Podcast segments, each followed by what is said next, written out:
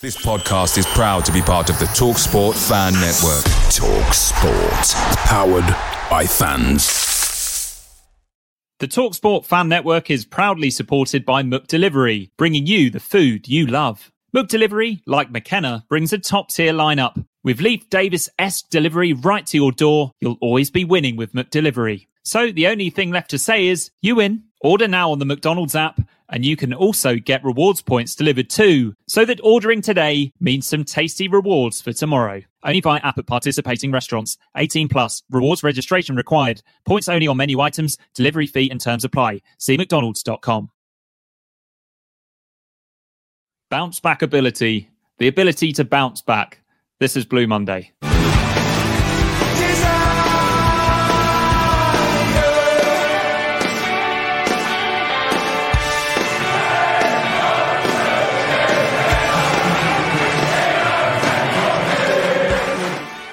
Hello and welcome to the Blue Monday podcast, covering all things Ipswich Town since two thousand fifteen. My name is Mikey Penty-Smith, and reacting to Ipswich Town three, Millwall one is Seb Brown up in the northwest.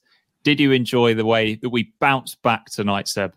Oh, brilliant, wasn't it? Exactly what we needed after the the kind of not not murmurings of discontent, but I guess there were a few, you know, utterances after after West Brom on on, on Saturday night that we we hit maybe a little bit of a, a blip recently with the, the draws at Birmingham and the draws at Rotherham. So tonight was exactly what we needed. It reminded me of games, so many games last season where we just blew sides, you know, away in the first half of a football match and then sort of saw out the second half pretty comfortably. It feels like a a big result going into the other home game against Coventry. And as we said on the flagship on Sunday night, you can you can put West Brom to bed if we get six points from these next two. And that's half the job done now, isn't it? It is indeed. Obviously, this is a, a live show on our YouTube channel and across social media platforms. So let's say hello to some people that are joining us tonight. Lee was first in. I think before the game had even finished, Lee was saying good evening. Uh, Paul says hello. Uh, Neil Johnson says, Bart stopped them getting a hiding. Good to see Bartosz Białkowski back at Portman Road, Seb. It was, wasn't it? Yeah, first time he's come back. Do you reckon they made him go all the way down to Millwall and get the bus up, or do you reckon they just let him park at the uh, at the ground and not have to uh, go through the charade of it all? Good, good to see him. It sounds like he got a good send-off at the end as well from the North Stand, which is good. You know, he was a, a great servant for us in, in some difficult times, but what was he, Player of the Year, three years on the bounce? So always good to welcome back, you know, players that have served the club well, and I'm really pleased he got a good uh, a good reception. But like you said in the, in the room before we went live, it's always easier to give a player a good send-off if you just battered them three nil, isn't it? It is indeed. It is. Uh, Lee says, "Run, Rich, run." Yeah, Rich Woodward currently sprinting from the ground to join us tonight. Um, Rob says, "Only one conceded progress." How? Just what? What's your instant reaction to that second half, Seb? Because obviously we were pretty blistering. We were clinical in the first half. Second half, a little bit frustrating at times. We did concede, but we only conceded one. Yeah, and you're never going to keep up that level of performance, aren't you? It's only natural that, you know, at half-time, you're three nil up, you've been in complete control of the game.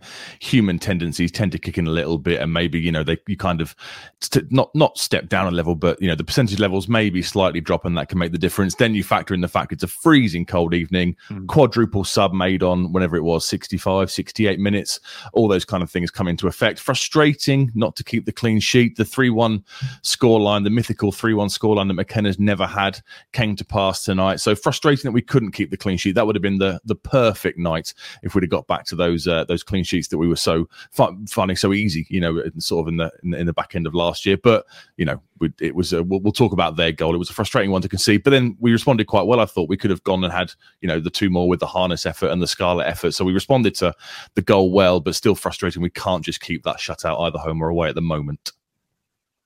Yeah, it is a little bit frustrating, but yeah, like, like you, I was pleased to to see us react pretty well yeah. to going uh, well from from them scoring what turned out to be a consolation goal.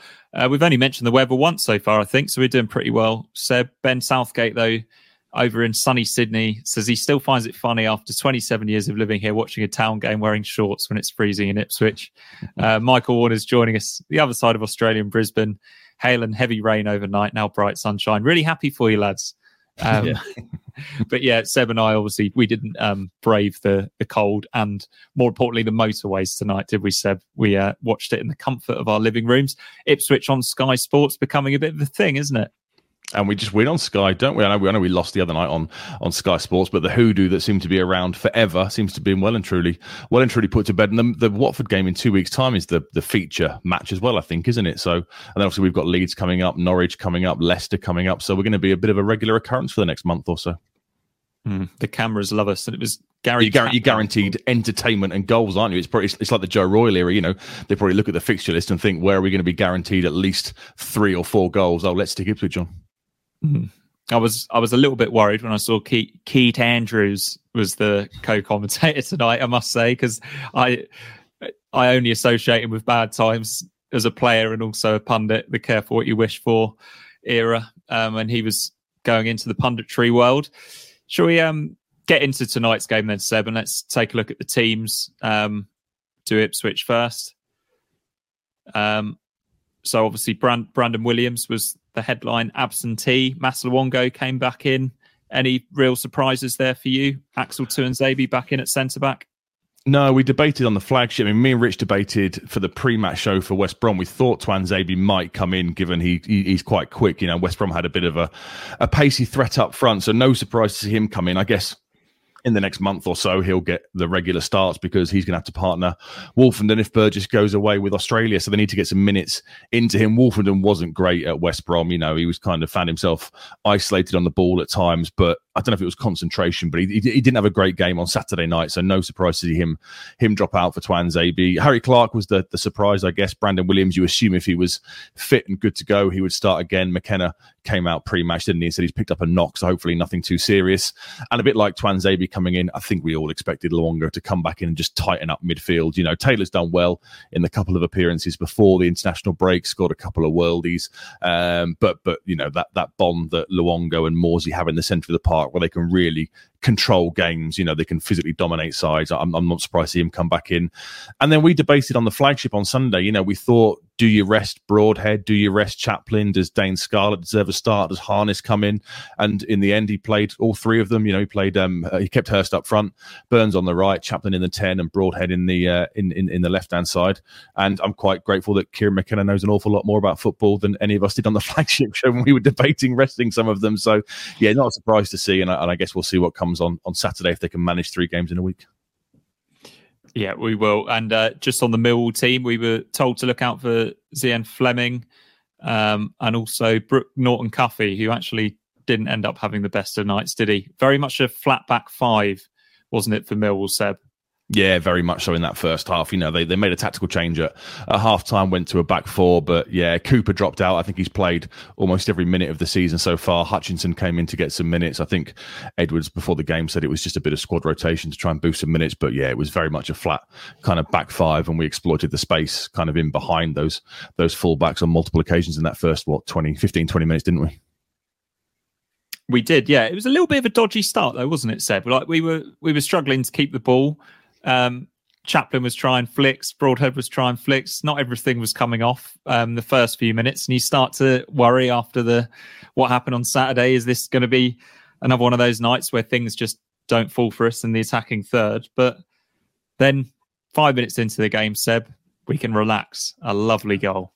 A lovely goal. And finally, instead of letting the opposition score early like we have for the last six games in a row, we finally take the early breakthrough. And it was, yeah, a really, really nice goal, wasn't it? Great by Burns on the flank, you know, takes his man on, takes, um, uh, was it Longman, the, the left wing back kind of playing yeah. uh, there for, for Millwall, takes him onto the byline, lovely kind of drop of the shoulder, turns on the afterburners, gets to the byline, puts the puts the cross in, and then Hurst, this is a superb assist. You know, I know he's he's not in the side to score goals. This is what he's in the side to do, you know, to create space for others. I didn't realise until pre-match um, on Sky Sports when they were saying that he's got four assists in his last kind of eight games. So that shows how crucial he's becoming to this team. We've we've discussed on, on previous shows, sometimes we do get a drop-off if he's not in the side because the work rate he puts in. But this is him. At that first half was him at his absolute best. You know, he, he rises so high, and being a striker, you you know, you'd probably forgive him if he tries to get the header on target or put it back across the keeper, but he's so aware to know exactly where Chaplin's going to be. And then we must have seen this twenty times last season. Chaplin just hangs back on the penalty spot.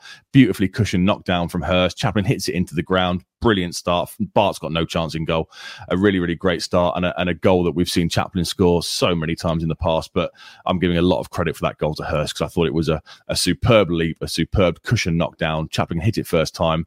And that's exactly what you need, isn't it? On a, on a cold, horrible night when a few of your passes, like you say, the first four or five minutes, a few of the passes have been a little bit sloppy and you've given away possession cheaply a couple of times. Mm.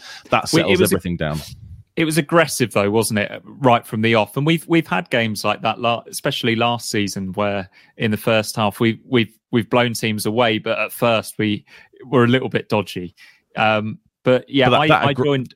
Sorry, that aggression is exactly what we were missing against West Brom, wasn't it? You know, that, that game I said was slow tempo. We didn't move the ball quickly. We didn't snap into challenges. We didn't do any of the things that we've become so accustomed to seeing for the last kind of the last eighteen months under McKenna. So, yeah, that that fast, aggressive start was exactly what we needed to blow the cobwebs of, of, of Saturday night off, I think. Yeah, Paul, Paul Saunders says, had the hallmarks of a training ground goal. Absolutely, it did, didn't it? And reminded me, Seb, of that glorious partnership of James Scowcroft and David Johnson back in the day. high high um, praise indeed. So I'm sure I'm sure everyone enjoyed the first goal, but I think there's an argument to be made that the goal of the night was was the second goal, and it came from the man that came back in midfield, Massimo Luongo, Seb. Yeah, another brilliant goal. It's his driving run that starts it, finds Chaplin on the edge of the do, kind of spins his man, and then this is what I love. You know, when we're in and around the box, no one's looking to quickly get a shot off. They're still relatively patient in their play and looking to work the better opportunities and the better angles. It's a lovely one two with Hurst, isn't it? Chaplin gets the ball back and then fires it out wide to, to Burns. I thought Burns was going to drop his shoulder and get a get a shot off. He hadn't hit the post at that stage, had he? So I, I thought he might be looking to looking to crack one towards goal. But again, he just pulls it back to Chaplin, who sees Luongo in space right in the centre of the D. Lovely little layoff. Again, we discussed the, you know, the cushion ball down from Hurst for Chaplin's opener. It's a lovely weighted layoff from Chaplin to Luongo on his left foot. Bart again, no chance, fires it home. two nil up after, what was it, nine minutes, ten minutes? And then at that point, you're in you're in complete control. But yeah, another lovely, lovely goal. And the the the the passing in and around the box, I thought tonight was back to our absolute very best. There was no kind of, you know, hurried shots trying to trying to get things off quickly, trying to make things happen quickly. It was that patient build-up we've become so accustomed to. And yeah, I'd agree. I think I, I did like the third goal, but I think that was probably the goal of the night, the second one. But I tell you what would have been the goal of the night, Seb, what came two minutes after the second goal. Amazing counter-attack. Uh, Chaplin with a lovely flick, which doesn't quite come off, but Clark makes a really positive interception, plays the ball to Chaplin. Fantastic ball down the line for Wes Burns to run onto. And he's absolutely loving life down there in that position, isn't he, against that fullback. Absolutely burns him again. Whips in, whips in a cross, which is bit of an awkward height for George Hurst, and Hurst just goes for it first time. He's clearly full of confidence, strikes it really well. Uh, the first great save from Bartosz Białkowski of the night. But yeah, we were very nearly enjoying a fantastic goal there from, from George Hurst. Um, Millwall do sort of grow into the game a little bit from there. We take our foot off the gas a little bit. Hladki makes a save uh, from Norton Cuthby, low, low down to his left. Um, That was a good save, yeah. Wasn't it? Because I think that was deflected, I think. Wasn't that was a good save, I thought, from Placky to get down to that one. Yeah, it was a de- decent save. He then makes a another one uh, four minutes later. But we're, I still feel like we're in control of the game. And Mor- yeah. Morsey and uh, Luongo are clicking nicely in the middle. But Luongo does get booked in the twenty-fifth minute. That's the fourth of the season. I know as the host, I'm the guy that should have these facts to hand, Seb. But do you know what the fourth booking of the season means? Is Is he in any sort of danger?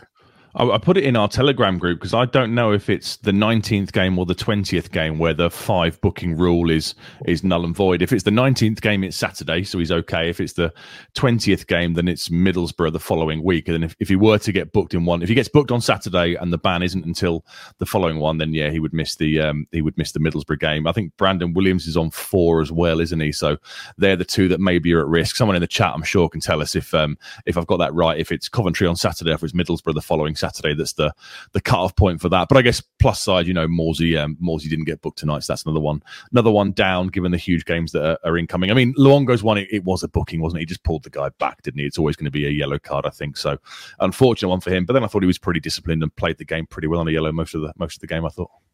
Yeah, he did. He was a he was a class act tonight, wasn't he? Um, Aaron Springfield says, Ex- excluding the first twelve minutes, how was the rest of the game one one? You're quite right. We because of Białkowski, yeah. Um, so, twenty-seventh minute, quick counter attack. Chaplin plays in Burns. Absolutely rocket of a shot there, Seb. Went for the near post because it didn't didn't open up for him. What a shot that was. The power on it. Smashes back off the post.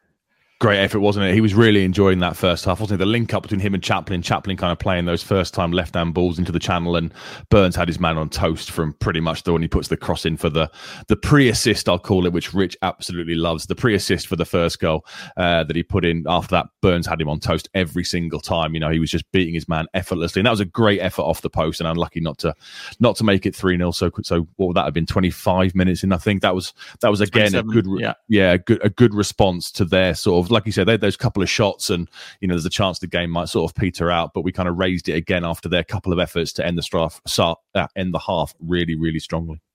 Yeah.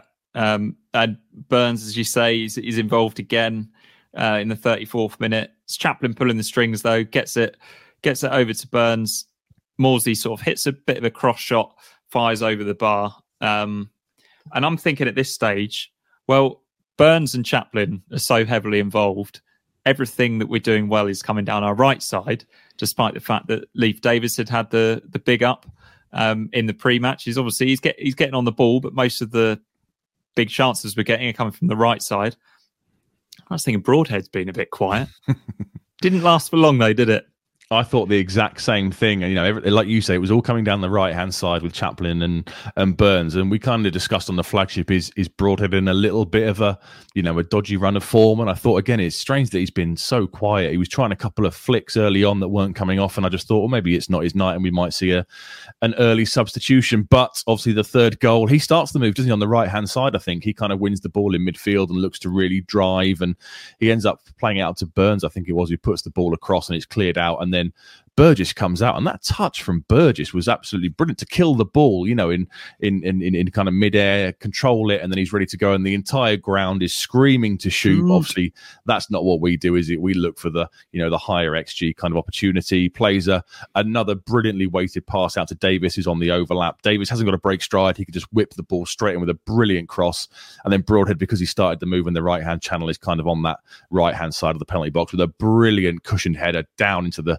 the corner of the net. Bart's got no chance again of getting there, and yeah, the absolute icing on the cake, the the touch from Burgess to kill it, the the weighted pass to Davis, the first time cross in, and the expertly guided header. It was just absolutely brilliant, brilliant football, wasn't it? It was just, it was just pretty, wasn't it? Just a really, really nice cross, perfectly timed run, and just that that finish. It's so aesthetically pleasing. Yeah, very um, much so. A really enjoyable first half. Um, So we go in at half-time, three nil up. Um, and I say I joined Benjamin Bloom on his channel for the watch-along at half-time. And I said, I think that we probably take a, a boring, disjointed second half if it means that that we get the clean sheet. Unfortunately, we know that that wasn't wasn't to be. George Honeyman comes on. You mentioned the tactical sub before the game. Um, immediately shows um, what he's all about. Um quite a cynical foul and a little bit of argy-bargy over there in the in front of the dugout, Seb. It wasn't there wasn't that much in that though, was there? No, but again, I love it. I remember when I was at Huddersfield away, and I think Hutchinson went down with a penalty shout and he got manhandled up, and straight away Hurst and Burns kind of flew in to back their man up, and we saw it again tonight. I do love that camaraderie and that team spirit. You know, it was a it was a foul. Uh, it was a, it was a booking. Um, wasn't anything too bad. It's just, it's just showing that we're not going to be pushed around here, isn't it? Exactly like that, right. That's yeah, what you, that's about. Yeah, if you mess around, if you, if you try and hurt one of our teammates, then straight away you've got people backing you up. And I love that. It's part of the amazing team spirit that we've come to kind of nurture here over the past, whatever it's been, twelve months or so. And yeah, I really love that again, where they kind of fly in and get involved and make it clear that we will not be bullied. You know, if middle, if Middlesbrough, if uh, Millwall's tactics at halftime were kind of to, you know, go and kick us and kind of reduce the game, then we made it quite clear we weren't going to stand for that at all. Mm. Absolutely. There's a slight lag. The, the the YouTube comments are slightly on the drag, to use a Suffolk saying, Seb, um, just on that third goal. Burgess read that beautifully, Lee says, and he says, Burgess is a much better footballer than most realise. Totally agree. You know, when he, when he it was joined, a big game for him tonight, wasn't it? Seb, it sorry, was just to, just to jump in, because obviously Tuanzebe's come in and he's is the he's the centre back with all the pedigree, isn't he? Could have easily have been um, Burgess that missed out tonight. It could have been, he's, yeah, he's, you know, stepped he's up and played well. He's the one that's going away, isn't he, in a month's time or whatever it's going to be. So potentially it's his position that Tuanzebe is going to fill in. And I guess you want to get that relationship between Wolfenden and Tuanzebe as soon as you can. But he fully deserves it. You know, when we first signed him, I kind of saw him as a kick it, head it, clear it kind of centre back. You know, he played in a back three at Accrington. He was six foot five, whatever he is. I thought he had his limitations. I I remember being critical of him in the past, where if you spun him on the halfway line, he, he could never recover. He was in real trouble. And I'd say he's probably the biggest kind of ad- advocate for Kieran, Kieran McKenna coaching that I can think of in that side, because mm. the way he's come on in the last twelve months, um, you know, he got that that horrible injury. Was it Wicker? Where, where he got, had to wear the face mask to part yeah. last season, did in the first yeah. the first ten games so of last season. Then he came back into the side, and yeah, with the ball at his feet and those big left field cross switch passes to the flanks, he's he's developed every as- part of his game, and yeah, he, he really really does deserve that deserve that place, because he's He's been absolutely superb. He's definitely the most improved player since McKenna's joined, and it really shows what McKenna can do on the coaching pitch with him. Yeah, yeah, what a guy. Um, definitely, definitely in lots of confidence in his game as well, and that makes a big difference as a as a defender. And he's still, we talk about what good footballer is, but he still loves the the bruising side of the game. He wins headers, doesn't he? He wins tackles, he makes blocks. Um, he's a he's a really enjoyable centre half to watch. Um, just going to go through some more chances in the second half. forty-seven, Hurst had a really powerful shot just over the bar. Good to see him taking shots from that sort of position when there when there wasn't really much else on, trying to catch out catch out Bart, wasn't he? Um, sixtieth minute, Broadhead has a bit of a chance. Um, Chaplin's still finding pockets. He has a shot from distance, tipped over. Then come the substitutes, Seb, on sixty-nine minutes. Where do you stand on there being four subs in one? I think it just kills the intensity and kills the momentum. It makes sense to do it, because then you can rest your front four, who've put in a hell of a shift at this point, um, before, you know, the big game on Saturday at, at home to Cov. So it does make sense to do it. I'm not a big fan of four in one hit. I know it doesn't really make any difference at all, but if it was two and then two, six, seven minutes later, um, I just think it kind of maybe keeps the game ticking over a little bit longer. I think when you bring those four on, especially when you change the complete front third of your team, you know, the three behind and the and the central striker, you do then naturally see a big drop off, and that's what happened, wasn't it? As soon as those subs came on, the game kind of started to peter out until Millwall got back into it with their goal. Yep, a lot of conversation in the chat at the moment about um, about Rich. Paul Sanders says, "Pray for Rich." Lee says he's definitely st- stopped off at the B P garage for a Lucasade. He's not as young as he used to be, so cool. uh, he's listening, so um, I'm sure he won't be too pleased to hear that from you, Seb. Um, Those of you in the chat, please do. If you have any questions for us, please get them in in the chat, and I'll read them out at, once we've got through the rest of the game. Um, seventy-two minutes, Luongo shot wide after Clark's cross is cut out. That one was really close, wasn't it? Yeah, it was. Yeah, that was a good effort. And again, yeah, we kind of saw ourselves. I know I said the game petered out, but we were still creating chances, weren't we? Which was which was great to see, given how cold it was. The fog. I don't know how it looked on your your watch along with Ben, but I thought the fog was starting to get really heavy. And then at times the anger, uh, angle of the camera would change, and it would look absolutely fine again. So I don't know how bad it actually was at, at pitch level, but at, there were times it looked like it was going to going to come down quite heavy and could affect things on the pitch. But I don't know if that was just the the Sky tall camera affecting things. Yeah, be interested to to to read in the chat from people that were at the game, and Rich will be joining us soon. He can talk us through what that one looked like in comparison to Oxford last season, which we can now laugh about, can't we? Just about. Um, seventy-eight minutes is uh, when the Millwall got, goal came. No clean sheet, tidy finish, but yeah, it was wasn't particularly aggressive defending, was it? No, poor defending. I think I think Davis switched off. I, I, I was trying to work out if it was Burgess's man or Davis's man. I mean, it's a good layoff from Nisbet, isn't it? He gets on his bike and then he gets into the box, and Uh, Longman puts the, the cross in, and he just kind of, yeah, guides it home. You, you, you, you'd be disappointed, wouldn't you, for you to let the, the player get the first kind of contact on the ball in that position. You want, you want to defend it aggressively and either, you know, make sure you challenge. I know you've got to be careful how you challenge in the box, but make sure you're kind of challenging him strongly to put him off. And I just thought Davies maybe switched off, let the guy get ahead of him and, and steer it home. And I didn't really have any concerns about us, you know, capitulating or anything, because that's not what we do.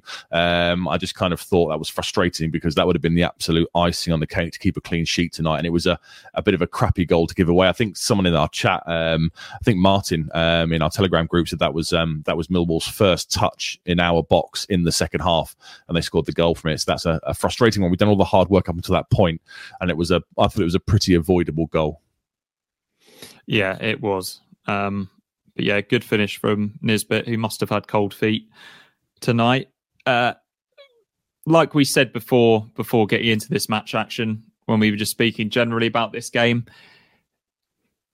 when the, that goal goes in, it's a slight worry and a slight concern that we're going to fall back to to how what we've been doing recently where, at home, where we get a little bit nervy and we we retreat a little bit.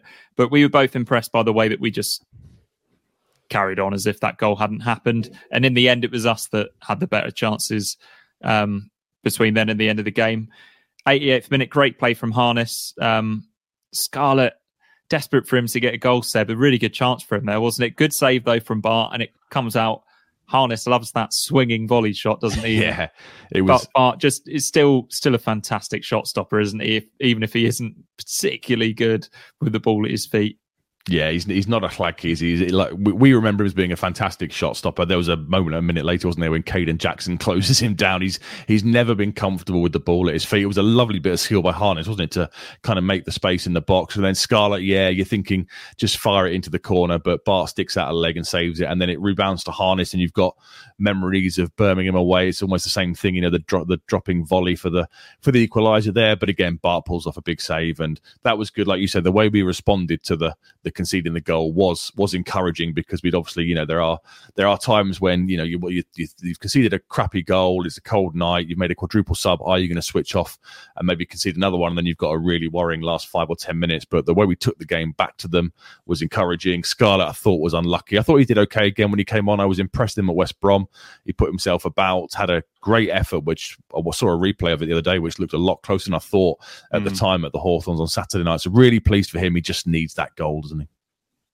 Yeah, he does need a goal. Yeah, that effort was was close on um, Saturday night and could have made things quite interesting at the end. But I think West Brom showed again tonight that they're a decent side. And yeah. and this is what you've got to do, isn't it? When I um, sort of joke about the old bounce back ability non-word, but it, it is about coming off the back of an away defeat like that one that knocks the stuffing out of you. It's it's all about reacting in that first home game. And it's something that we did really well last season, wasn't it? And it's it's something that we seem capable of doing this season as well. Yeah, very much so. Like we said on the flagship on Sunday, you know, if you can take six points from the two coming home games, then you can put West Brom to one side. It doesn't really matter, does it? We will lose games. We'll probably lose a couple more in December, given how the uh, how the fixture list is with these tough away games we've got coming up. But if we can bounce back quickly, you know, and and and and also what what impressed me tonight was, you know, if we'd have won tonight one nil with a goal from a set piece, then that's one thing. I thought the way it was a complete opposite to what we saw at the Hawthorns was the most encouraging thing for me. You know, the tempo of the game. Straight out we were, the gates. Yeah, straight out the gates. Like we saw last season, you know, you're blowing sides away in the first fifteen, twenty minutes of, of, of games. It was everything that Saturday night wasn't. And that's the best thing about this reaction is they've clearly, you know, they've worked on things for the last few days or so. And to see that bear fruit is really, really encouraging. And it's, you know, like you say, if you if we can get six, if we can get three points at the weekend, then it doesn't matter. We've maintained the two points per game in a three game week. We're still seven points clear of Leeds. We've clawed back space on Leicester. We'll discuss the results in a minute. Um, but we're only one point off the top of the table now, and yeah, everything suddenly is rosy again, and that West Brom defeat doesn't appear to be anywhere near as bad as it perhaps could have done. Yeah, shall we shall we look at the other results? Um, let's have a look at the other results. Let's let's do tonight first. Um, yeah, you, West Brom, another win. It's that Bristol City at the top. I'm guessing it is. It's covered slightly covered up for me. Um, Coventry, who we face on Saturday, that's two wins, two wins on the spin for them, finding a little bit of form. Yeah. Um, going into December. Hull, impressive four one win over over Rotherham, who, I don't know, they're very much a home side, aren't they? Middlesbrough, a big four nil win for them over Preston. Um, I can't see Preston sticking around in the playoff positions for too much longer. No. Um, I've just realised that we are looking at last night's this results. Last, night's results, last yeah. night's results. Uh, Queen's Park Rangers beat Stoke City four two. I think that was their first home win in over a calendar year or something like that. Norwich were two nil up against Watford. I, I didn't realise that they threw that away and ended up losing three two. Mm-hmm. Um, so let's actually look at tonight's results then. Um, another defeat for Wayne Rooney uh, at Blackburn. Big four two win for them. Sammy Smodic scoring for fun. Uh, Leeds survived an early scare against Swansea. Obviously, Pirro scored. They won three one. Seb did not see this one coming at Hillsborough. No. This must Talk be the definition what of a, there. a coupon buster. Yeah, if you had an A C C A on tonight's results, and that was, you'd be thinking that was an absolute banker, wouldn't you? Yeah, Leicester one nil up and doing okay. And then I think it was Jeff Hendrick in the ninety-third minute with an equaliser for Wednesday, which means they uh, we are now one point behind Leicester at the top of the table. So maybe their blip, I know they beat Watford at the weekend, but maybe their blip is uh, is a bit ongoing, which we'd love to see, obviously. Absolutely love to see it. Um, Sunderland uh, beaten at home by Huddersfield, a bit of a shock. That's another shock, isn't it? Yeah, mm. I mean, Sunderland, they're better away than they are at home, Sunderland. They're not amazing at home under Mowbray's kind of reign, but uh, again, not not as much as Wednesday, Leicester, but Sunderland, Huddersfield, that's if, if, if that's on your accumulator, that's a shock as well. You know, Huddersfield barely have, have, have improved at all since Darren Moore went in there, but that's a, that's a really impressive victory for them. Yeah, and the other one there is Southampton, winning again, but not particularly convincingly there. Kyle Walker-Peters scored scored the winner for them there against against Bristol City. They've just got to stay um, in touching distance of Leeds and West Brom, haven't they? And keep it keep it kind of interesting. We discussed on Sunday, are the you know a, a three of the four playoff positions pretty much set, and I think the way it's falling with Southampton, Leeds, us, and, and obviously West Brom is starting to look that way, isn't it? Mm. We love our pets, but when the floor's covered in fur, that's harder to love. Eufy X ten Pro Omni Robot Vacuum has powerful eight thousand P A suction to make hair vanish from floors in just one pass. Plus, the roller brush has automatic detangling for easy hands-free maintenance. Want to know more? Go to eufy dot com, that's E U F Y dot com, and discover X ten Pro Omni, the best-in-class all-in-one robot vacuum for only seven hundred ninety-nine dollars. Whether you want to protect yourself whilst online or just get access to more streaming content, NordVPN has the solution for you and are now in partnership with us here at Blue Monday. NordVPN can be your cyber bodyguard whilst you're browsing online, but it also allows you to access more streaming content from abroad like sporting events, box sets or films. With one click of a button, NordVPN can digitally transport you to the U S, Australia or Amsterdam. For the price of an I T F C match programme each month, you can subscribe to NordVPN and have access to these great services. To get the best discount off your NordVPN plan, head to nordvpn.com slash Blue Monday or click the link in the podcast description. There's no risk with Nord's thirty-day money-back guarantee, so get yourself a great deal and support the podcast in the process. Away days are great, but there's nothing quite like home comforts. The same goes for McDonald's. Maximise your home advantage with McDelivery. You win. Order now on the McDonald's app. At participating restaurants, eighteen plus, serving times, delivery fee and terms apply. See mcdonalds dot com. Yeah, uh, thanks, Aaron, for, for pointing that out. I was in a little bit of a rush getting those um, screen grabs together. Um, please forgive me. I did realise halfway through that I was talking about last night's results. Um, and I got the team at the top wrong as well. It wasn't Bristol City, was it? Um, but yeah, let's... Um, Let's get into some more comments. Um, here's one. Ben Southgate Scarlett to get his first goal against Norwich. That would be the time to do it, wouldn't it, Seb? It'd be nice, but it'd probably have to be the third or fourth because I doubt he'll start. So at that point, if he's coming on, then we'll be we'll be out of sight, thankfully. Yeah, it's on the horizon now. It's not close yet. It, it, it's not not far away now, is it? I mean, you know, Napa's come in and I, I think we all expected to see a picture of a Carrow Road corner flag on the Monday morning after he was appointed and Wagner would be gone, but he, he stuck with him. He beat Q P R. Apparently it was awful. Threw away a two-goal lead last night against Watford. So it's interesting. Would he be in the dugout to face McKenna? Hopefully he is. And then after we've battered him, they can fire him just before Christmas. Got it all laid out. Horse holler at evening. Just what the doctor ordered. Reminiscent of games against Burton and Forest Green last year. With that, with that dominance, Seb. Suppose yeah, we were it, in the first half. It reminded me of, of, of similar games, you know, and the whole game earlier in the season when we blew them apart in the first half as well. You know, there were so many times last year where it got to fifteen minutes, we'd be two up, or the extra game four up, or whatever it was, and then you're in, you know, you're in absolute complete control. Teams can't live with your pace down the flanks. They can't deal with Chaplin finding space. They can't deal with Hurst, you know, putting in the great shift he does up front, and all those things were were reminiscent tonight. You know, it, remind, it reminded me of the the poor sides. I think Millwall. Is it yeah? Is it fair to say they were probably the worst side we've we've we've played at home so far this season? I thought they were pretty poor. I know they're in transition. I know they're going from this kind of, you know, Gary Rowett pragmatic kind of manager to a more kind of footballing based philosophy, and which is hard to do with, you know, without a transfer window or anything. So they are a side in transition, but I wasn't impressed them at all. I thought they were were really poor, which is strange because their away form was decent. I think it was yeah. thirteen points. It's their home form that's been been really poor so far this season. So away from home, I had it down for a one nil at the start of the night. I thought there wouldn't be many goals in it. I thought it might be a bit of a tight, cagey affair because traditionally they are okay on the road. They just couldn't live with us, could they? We just absolutely blew them to bits. Hmm. Some of the chanting coming from the away end was a little bit negative as well, wasn't it?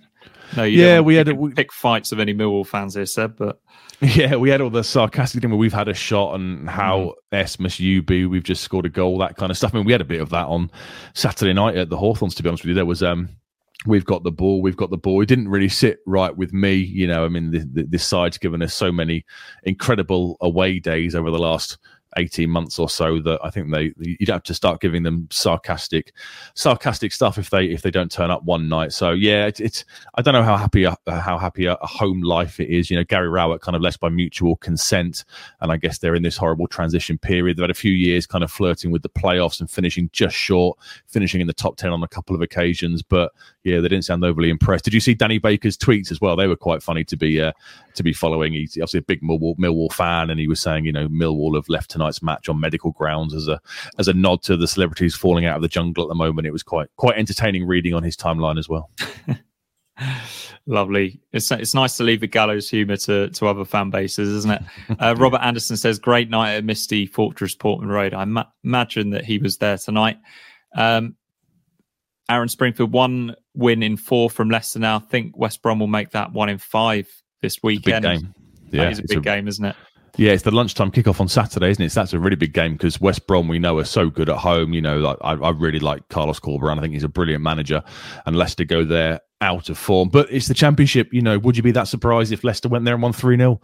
This is the kind of league where those kind of things can happen. So mm. it's a big game. What I guess what's best for us there? Do we want a draw, I assume? Sort of, Always or are draws. we not really are we not really worried about West Brom given they're still, what are they now, ten points? Behind us? Or I'm always well, of, the, of the of the mantra, if there's three points available and and two go out into the ether or whatever it is, and that's that's the best way to do it. So I'll take a I'll take yeah. a draw there.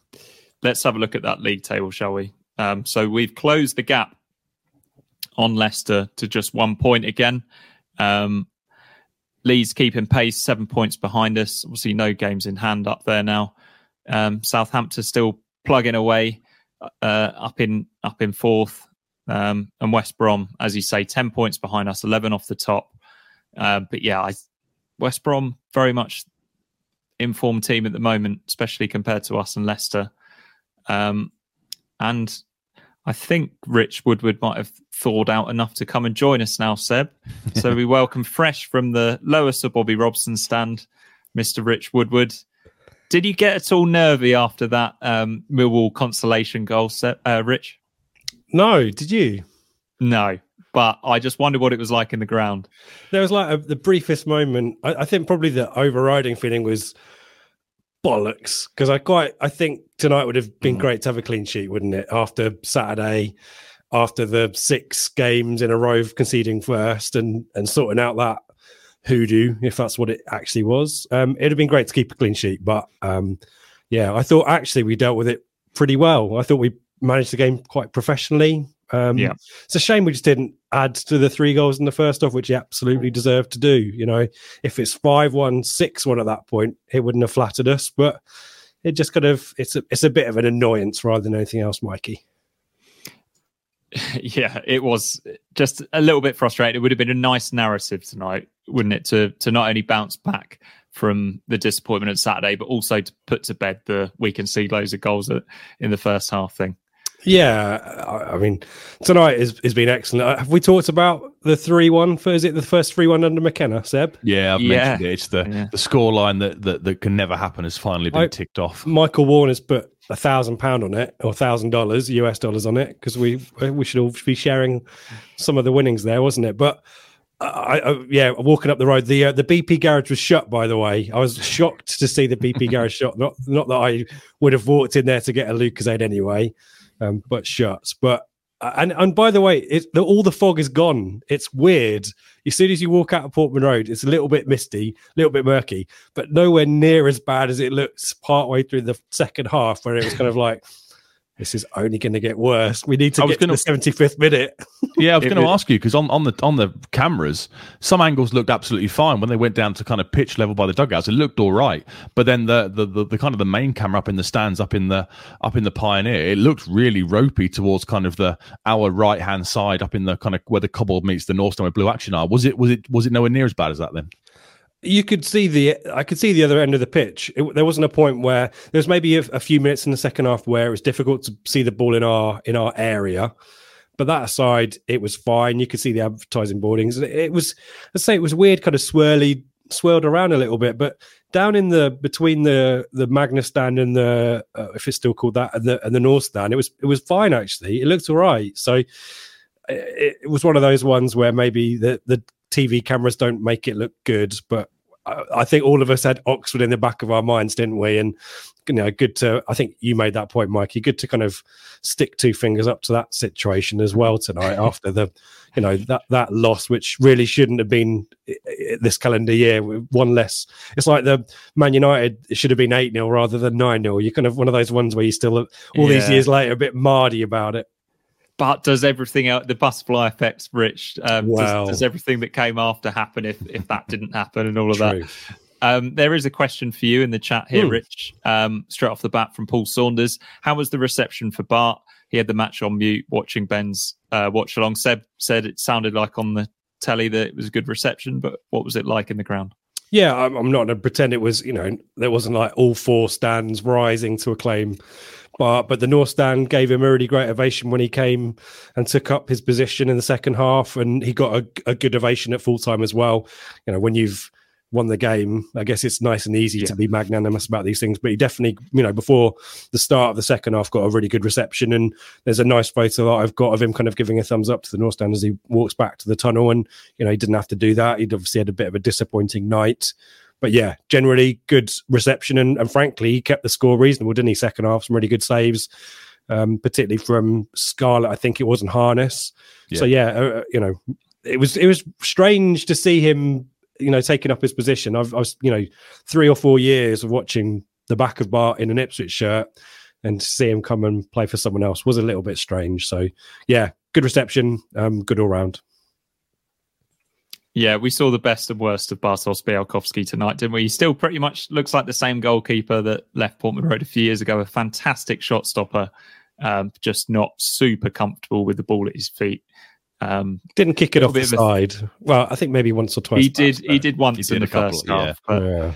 But it just shows how great Hladky's doing for us, right? You know, and, yeah. and some really good moments. You know, there's a moment in the first half, which I don't think amounted f- to much, where Clark was under pressure down in the corner flag in front of the North Stand and, and could have just pumped it out or kicked it off his man, played it into Bart, who played it back to him under pressure. We played our way out, and it's so Hladky. Great to see that, isn't it? You know, it's a little bit cocky um, from us, but I just love how these patterns of play that we bemoaned for years and years. Even in defensive phases, we, we, we play ourselves out of danger and keep the ball rather than just pumping it into touch, which so many teams at this level do. And it's such great to watch. Um, I've so much admiration for the way that we go about things. Good times. Good times. Michael Warner asks, Axel looks fine when we have the ball, but not sure he's any better than Wolfie defending Ooh, our box. I'm going to disagree with you, Michael. I... I was, Seb will back me up on this. I was clamouring for Tuanzebe and Burgess before West Brom, actually. I think that's a partnership. And tonight, I think, uh, I I don't know whether McKenna stumbled across something there. I mean, easy night in respect of the opposition weren't really at it. A team in transition. Well, I think we played them at the right time. We played a few teams this season, maybe at the right time. But I really like that the kind of solidity that you get from them defensively, and, and bloody Burgess marauding forward for the third goal.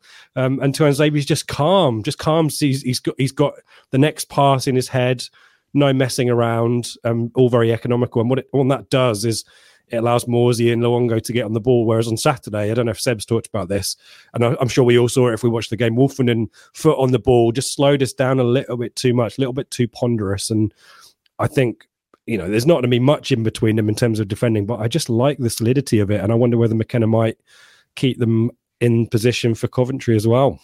Don't know what people think of that in the chat. Or Seb or Mikey, whether you agree with that or not. I was impressed with him. I thought he was solid. I thought he read the game very well. I think he's got a deceptive kind of turn of pace about him. I, I thought, obviously, we know what a, what a, what the pedigree of him is. You know, he's played Champions League quarterfinals for Man United in, you know, against P S G and stuff. So we, we know if we can get him fit and firing, he's probably the best defender in the squad. Um, I thought he did okay at Rotherham. Was he very vocal tonight? When I was at Rotherham, he was very vocal um, in his kind of organisation of the back line. Was that something he did tonight as well? Not that I noticed, if I'm honest. Okay. So he's no. so he's more like Wolfenden then in terms of the the laid back character. Maybe at Portman, maybe it was just his debut. He wanted to kind of get across the the organisational aspect of things. But no, I was impressed. Like, you know, we discussed it on last week's pre-match. We kind of both thought he would come in. Um, he will have to get minutes into his legs now, given he's going to be the the starting centre back with with Burgess heading off to Australia in the uh, to the Oceania Cup, o- Asia Cup in the new year. Um, so yeah, I, I think maybe like you say, maybe McKenna has stumbled across something, and Wolfenden might have to be a little little bit patient now to get his place back. Yep. Yeah, he ser- certainly seems popular in the chat as well. Lee Baylor says Axel was solid tonight. Um, Gary Haseman says Axel was his man of the match. We'll get to the man of the match in, yeah. in a bit.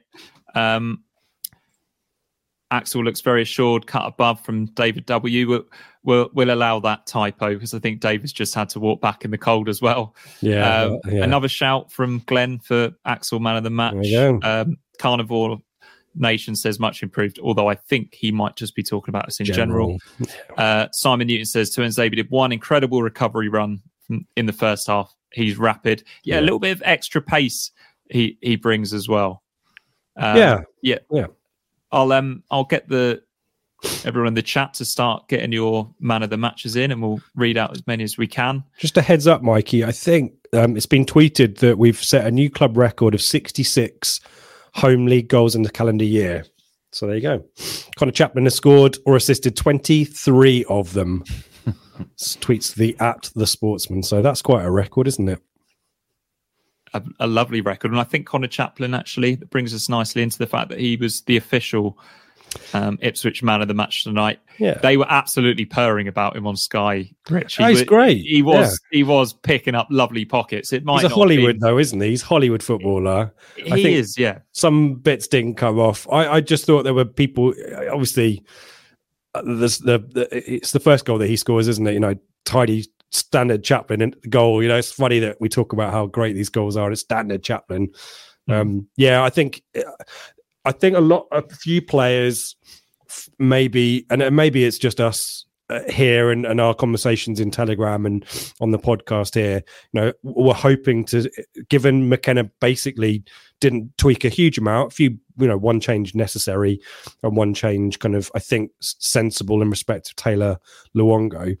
I think we were hoping to see improved performances from Hurst, Broadhead, Chaplin, because they weren't able to contribute for one reason or another on Saturday, and all of them, all of them did really. I think Broadhead, maybe the goal made up for maybe a lack of contribution elsewhere, perhaps in comparison to the other two. Mm. Um, but yeah, a lot of hard work from Chaplin tonight in particular, and great to see. And I, I do wonder whether he's a home player rather than an away player, perhaps. But just unbelievable record that that stat, isn't it? And yeah, interesting choice. We'll, we'll obviously debate the man of the match maybe with the chat, but. What did you guys? Were you guys purring as much as?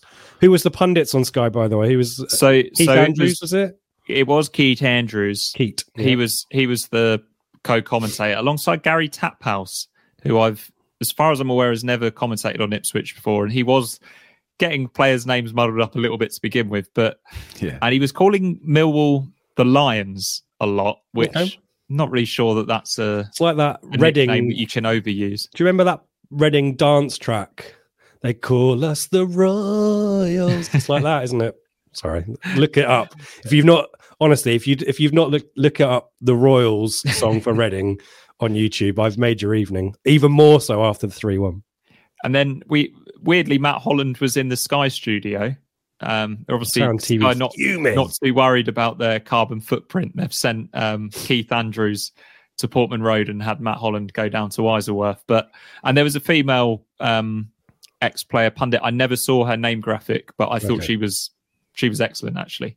Um, she she mostly did Millwall um, with Matt Holland, obviously giving his expert insight on Ipswich. I think he pretty much goes to every game, so mm. he's pretty well placed to comment now. Um, Just a little one from Aaron Springfield. Sky Sports showed at X G at zero point four two while we're three nil up at around sixty minutes. That makes absolutely no sense. So the reason for that is because the chances that we scored from weren't fantastic chances. I mean, the the the maybe the the Chaplin one on the penalty spot, isn't he? The first one is, yeah. I think the the Luongo in the one. Is on, the ball's the, falling. Yeah, the Luongo one, he's got to fire it through a crowd a little bit on the edge of the D. And I guess the the Broadhead one, he's still got work to do to kind of, you know, guide the header into the bottom corner. So I'm surprised it's not a bit higher than that. I I, I would have think probably just around the, the one mark for me. I'm, I don't think zero point four two does seem very low, but yeah, it's just the quality of those chances, isn't it? It depends where you get your X G from, isn't it? It's kind of like you need to shop yeah, I mean, around perhaps. Yeah, that was. I think that was the, the Sky graphic. Sky yeah, like, that should, put the should graphic be coming up, yeah. from Opta. Yeah. Um, Michael Warner says, I think we miss a fullback to come on to replace Davis in the last ten minutes when he's out of puff. I think he's basically saying we miss Greg Lee. Well, it would have been Clark, wouldn't it? If if Williams is fit on the right-hand side, then Clark would have been the logical substitution to make. But yeah, we just miss Greg Lee seeing those games out, don't we? And defending corners epically at the far post. Bless him. I don't think... L- I didn't think Leaf looked out uh, out of breath or uh, out of puff switched or whatever. Off, switched off for their goal, didn't he? Is it? I was going to ask about that. Yeah. I, that was one bit I couldn't see, but that was because it was the arse end of the, the pitch for me. um, but yeah, I was going to ask. Okay, fair enough. Yeah. Okay. Let's get into the let's get into the man of the match, shall we? Mm. Um, Lee says having Matt Holland in the Sky Studio was always a good omen. Definitely Reading felt that Norwich, way. Um. Okay. Here we go. Quite a few in here. So we started with Axel Tuanzebe. And Rich, are you going along with Gary?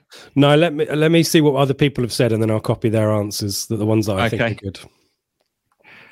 So we've got a shout for Luongo from A. He's mine. Yeah, Luongo's goal scoring performance. And he, he was just everywhere, just yeah. intercepting the ball constantly, he was, he was, wasn't he?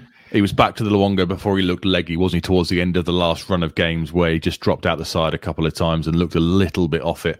I thought he was back to his marauding best. Skip intro, shout out for Clark. Yeah, he had a, he had a steady game, actually, Clark. There was one time early in the second half where he did that thing, and I'm sure it's what he's coached to do, where he's come really central and left the left winger in loads of space. But for once... the pass wasn't quite perfect and he's managed to get an interception in. He had a good game and I thought he was he was good on the ball. Didn't attack loads, um, but just had a really steady performance at right back. And Burns had a fantastic game. So obviously whatever was happening behind him was was working for Burns. Um, Langolan, man of the match from Chris. Langolan, how very dare you? Do you mean Llangollen, the lovely Welsh town near me? Langolan, good lord. I thought that was a whiskey. I was thinking, yeah, I could do with a whiskey wow. right now. I, I presume it's. I presume his iPhone has auto-corrected Luongo to Llangollen. Llangollen, okay. Um, Luongo or Tuanzebe for Carnivore Nation. Uh, another shout for Luongo from Jack Saunders. Um, he'd been a little off it in previous performance, but he's huge when he's really on it, and he is. He was definitely on it tonight. Yeah. Um, Horse Hollerer Luongo for me. Tuanzebe close second, then Chaplin. I think Wes Burns is a little bit unfortunate not to be getting many shout outs here because he he, he basically out, won though, us the he? game in that fifteen minutes yeah. though. That shot off the post, by the way, was. I was that about was to swear. Rocket. It was awesome, that, wasn't it? Yeah, that is one of the hardest shots I think I've ever seen. I felt I felt that, and I was like in the north stand end. Yeah, um, I, I, I've not seen him mentioned. I, I want to give a shout out for Burgess, assuming he's not culpable for the thir- for the for the Millwall goal. I, I we've mentioned Tuanzebe. I know you guys talked about Burgess um, as I was walking up the road. I just thought he was quite calm and and and to your point, Mikey, I think his the diagonals, the crossfield diagonals, really helpful and really smart and clever. You know, um, for the goal, for the third goal, uh, nosebleed territory for him. It's rare that we see him get into that, you know, that far up the field, and could have done something. You know, could have fired it into the top tier of the south stand. Had the, you know, clearance of my, mind to play in Davis. And um, yeah, I thought Burgess had a really good game tonight. But yeah, again, need to see, I need to see the third goal, um, the Millwall goal, sorry, to see if yeah. he's got a yeah. If, I, if fingers need to be pointed at him. Yeah, I mean, watch, watching it back on on replay, Seb, it, it wasn't pretty, was it? it? And it was just a little bit passive, like I said earlier. But but I think it's one of those that probably looks worse in in slow motion. Bit of a football cliche there for you. Yeah, it just seemed to switch off, didn't we? For me, it's, it's Davis seems to switch off. He needs to get, you know, across his man and really look to, to challenge stronger, I think. The the goal st- stems from Caden Jackson choosing not to press his man higher up the pitch, actually. There's there's a moment, and I remember thinking this bet, because it goes down their left, doesn't it? To it's a lovely in. layoff by Nisby. The goal yeah, scorer lays it off. It's side. a lovely little move, yeah. But, but there's a moment where Jackson could chase his man down a little bit more and chooses not to, and looks at him, and you kind of think, oh, something better not come with this. And it did. Keep a lookout for that. Adding Skip value in- from the North Stand here, sorry. Skip intro, can't believe how much space Chappers manages to find in the penalty box game after game. Such a quality player. Absolutely agree with that. And there's a shout for man of the match for Chaplin here from Neil Johnson. Um, Aaron goes for Mass. Uh, Lee Bayliss, Chappers and Luongo joint. Um, Skip says he meant Luongo, not Morsey. So it's another. I mean, it, it's a great debate to be having. I think the it? chat's going yeah. for Mass Luongo. There wasn't. There was any. Well, there wasn't anyone who stood out of the starting eleven where you'd say didn't have a good game. I'm trying to think. Yeah, I'm pretty. You know, Broadhead maybe they still scored a goal. It's still going to get kind of a seven out of ten because of that alone. Maybe didn't contribute as much as we know he can, um, and there may be mitigating factors behind that. But generally, Mikey, I think everyone everyone merited a you know a good score, and yeah, it's great to be able to debate multiple man of the matches, isn't it? Yeah, definitely, um, and a, quite a familiar thing to discuss. Very finished problems. Uh, Does anyone else get the fear the fog was going to keep? Um, it's gone now, like you said. Rich, yeah, it's gone, and it it it maybe looked worse on some of the T V angles. It looked pretty. I've got photos, and, and we'll change the thumbnail for the for the show um, afterwards.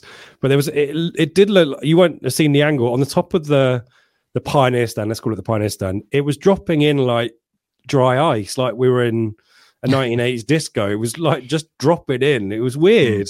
I've never it experienced it, Portman Road like You know that. What? It did it did it the night that we beat Wigan to go top of the championship in I remember two thousand four. Seeing the telegram for that. I remember yeah. that.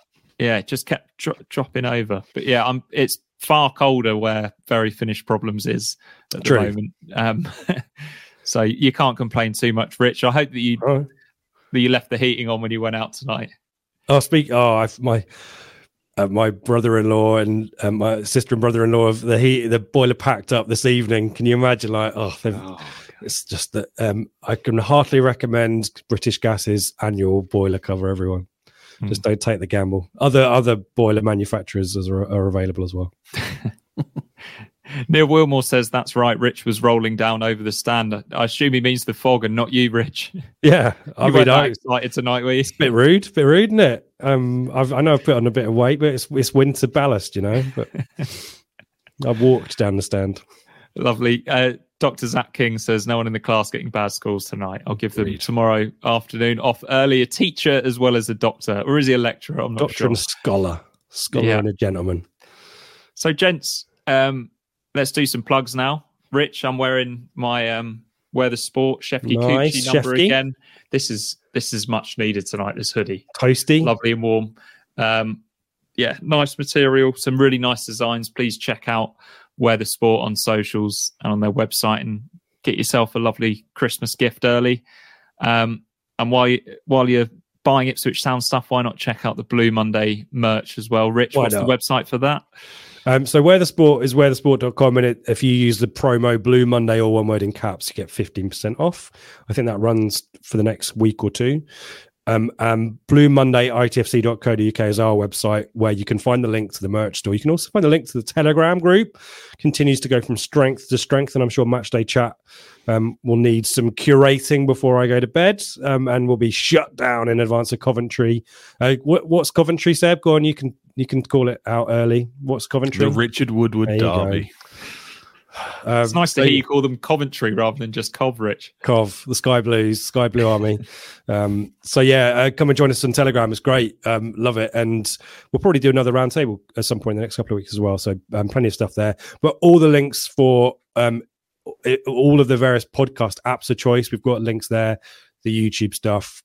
And we usually have a little bit of a schedule of our shows as well. So blue monday I T F C dot co dot U K. And Seb, we mentioned Coventry there. Um, when can our viewers and listeners be smartened up on that? We'll be going live. We'll be going live at eight o'clock on Friday night this time, not tomorrow night. Friday night, twenty-four hours later than normal, the night before kickoff. Rich and Seb's happy hour. Richard Woodward's favourite team. Yeah, I don't know anything about them, by the way. This is this has all been blown out massively out of proportion. Sure, sure. It's just like you're a Wales fan, Wrexham fan, huh? Right, you can expect more of this bickering between and... Rich and Seb on a Friday night, eight o'clock. Professionalism is the Coventry home game. Um, right, let's um, let's call it a night, shall we? Rich, you can go and I don't know, run your hands under the hot tap. Or yeah, something. I'm gonna have a hot drink. I think maybe a whiskey. um, yeah, great stuff. Um, thank you everyone for joining us and getting involved in the chat. Um, we'll be back, as Seb said, on Friday, and um, yeah. Uh, Sister Act two back in the habit, isn't it? Um, quality performance, possession base, goals, entertainment. Um, just needed to keep that clean sheet, but yeah, really positive to bounce back from Saturday. We can kind of ignore that one and write that one off. And you know, players, as we said, who needed to put in a performance, put in a performance, and puts us in a really great position. Results again this week, continuing to sometimes go for us, and um it's really tight up there at the, now at the moment, isn't it? So yeah, exciting times, really happy. So I'm um, happy days, and yeah, my I'm starting to feel my nose and my my fingers again, which is fantastic. Great job, Mikey and Seb as well. Really enjoyed listening, walking up the hill as well.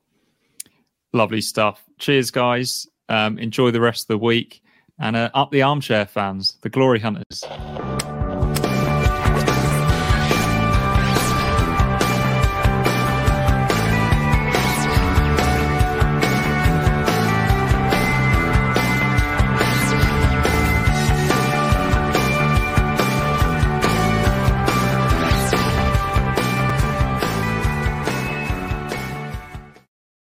It's the promotion run-in. Everyone is gathered round to watch. The McNuggets share boxes are there, offering much-needed distraction. Your mate's already been booked for double dipping, but in you swoop to steal the last nugget and claim all three points. Oh, and there is the Harry Clark fist pump to celebrate. Order McDelivery now on the McDonald's app. You in at participating restaurants.